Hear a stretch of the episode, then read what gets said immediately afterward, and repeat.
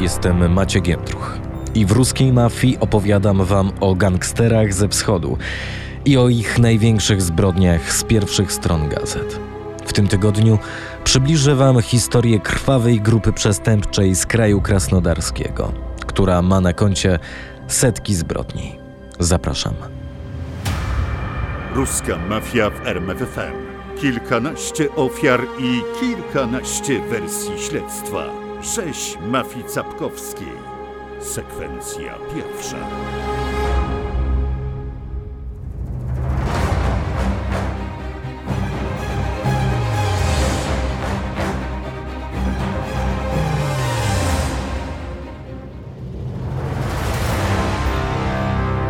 Rodzinny biznes. Z rosyjskiego katala to jedna z przedstawicielek profesji worów w zakonie. Katały, czyli osoby tą profesją się trudniące, można po polsku nazwać szulerami. Katały zarabiali na hazardzie. Oszukiwali używając oznaczonych kart i innych podstępnych sztuczek. W latach 90. Katala stała się jedną z najbardziej masowych rodzajów przestępczego biznesu. Takim znanym karcianym oszustem jeszcze w czasach radzieckich był na przykład Nikolaj Capok. Doświadczenia w oszustwach nabierał w pociągach, w których oszukiwał podróżnych.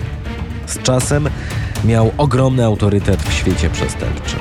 To właśnie on, razem ze swoim bratem Wiktorem, tworzyli trzon gangu, który później przerodził się w zorganizowaną grupę przestępczą, nazwaną od ich nazwiska mafią capkowską. W 1975 roku Wiktorowi i jego żonie Nadjeżdzie urodził się syn. Otrzymał imię swojego stryja, Nikolaj. Rok później przyszło na świat kolejne dziecko, Siergiej. Starsi bracia Capkowie w latach 80. zajmowali się legalnym biznesem. Jak przeczytałem w materiałach biograficznych braci, dostępnych na rosyjskojęzycznych stronach internetowych, skupowali mięso w sowchozach.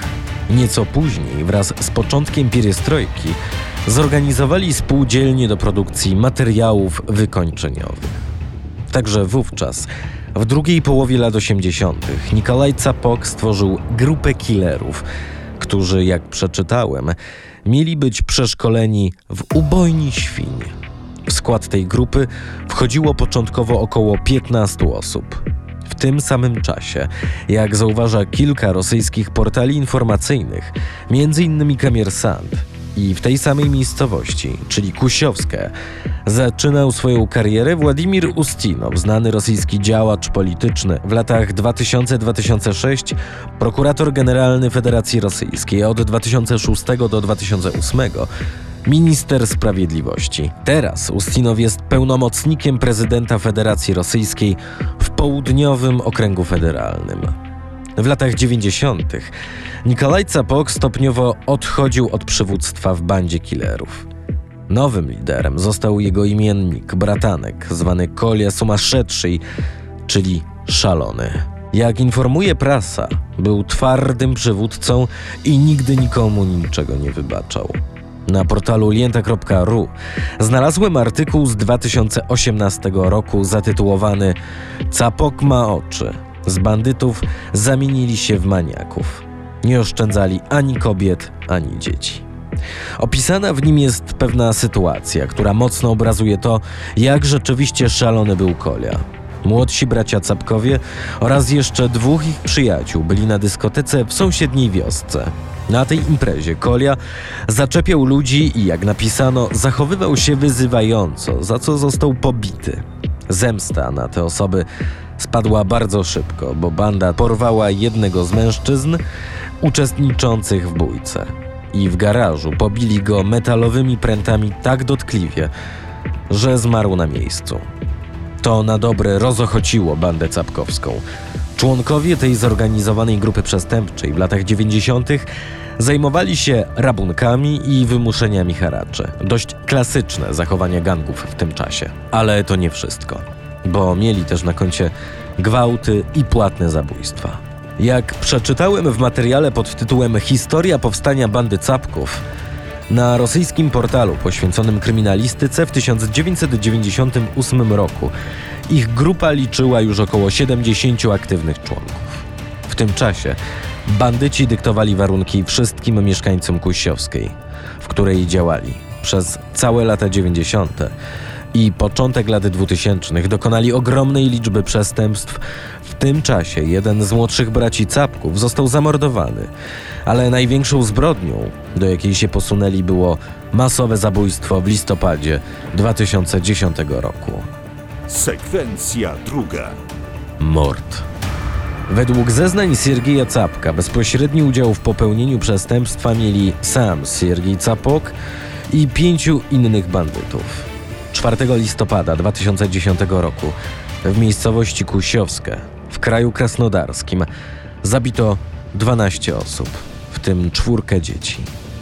8 listopada 2010 roku na portalu gazeta.ru ukazała się notka informacyjna pod tytułem W domu zamordowano rodzinę wraz z gośćmi.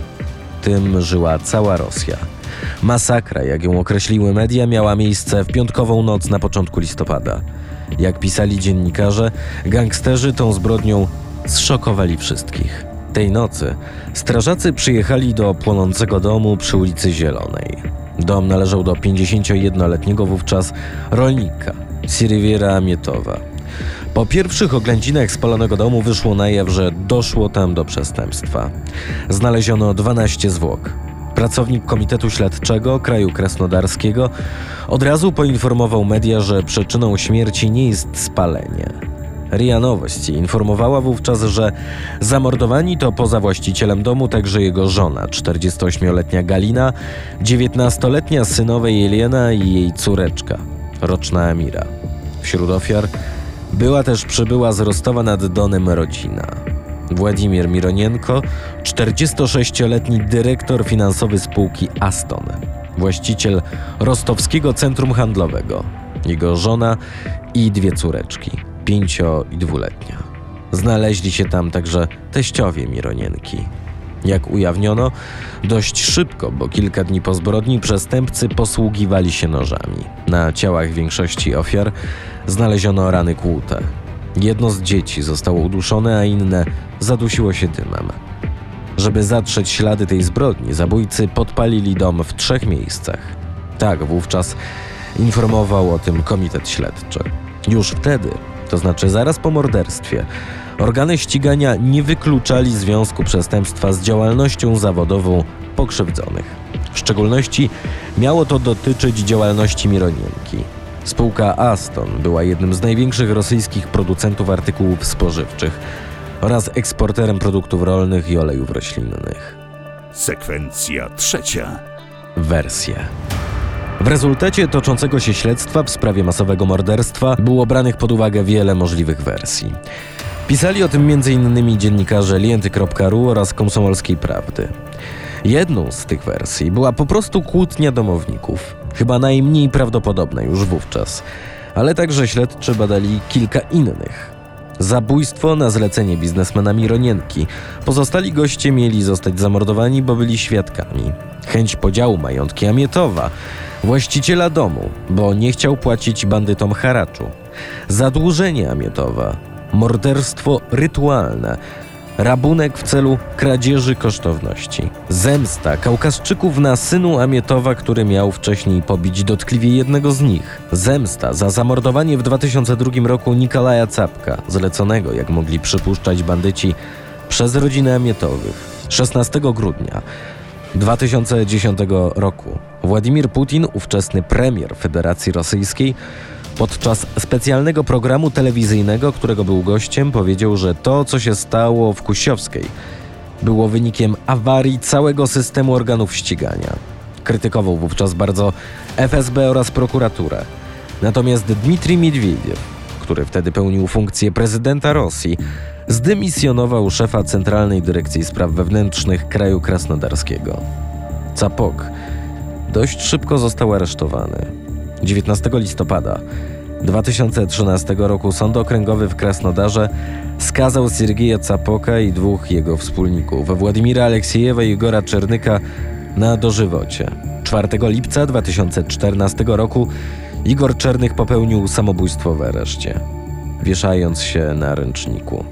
Dwóch innych członków gangu, Siergiej Karpienko i Witalij Iwanow, popełniło samobójstwo podczas wstępnego śledztwa w 2011 roku. Siergiej Capok zmarł 7 lipca 2014 roku w areszcie śledczym w Krasnodarze. Przyczyną śmierci był udar i ostra niewydolność serca. W następnym odcinku. Już w 2019 roku niemieckie służby ostrzegały, że czeczeńska mafia rośnie w siłę.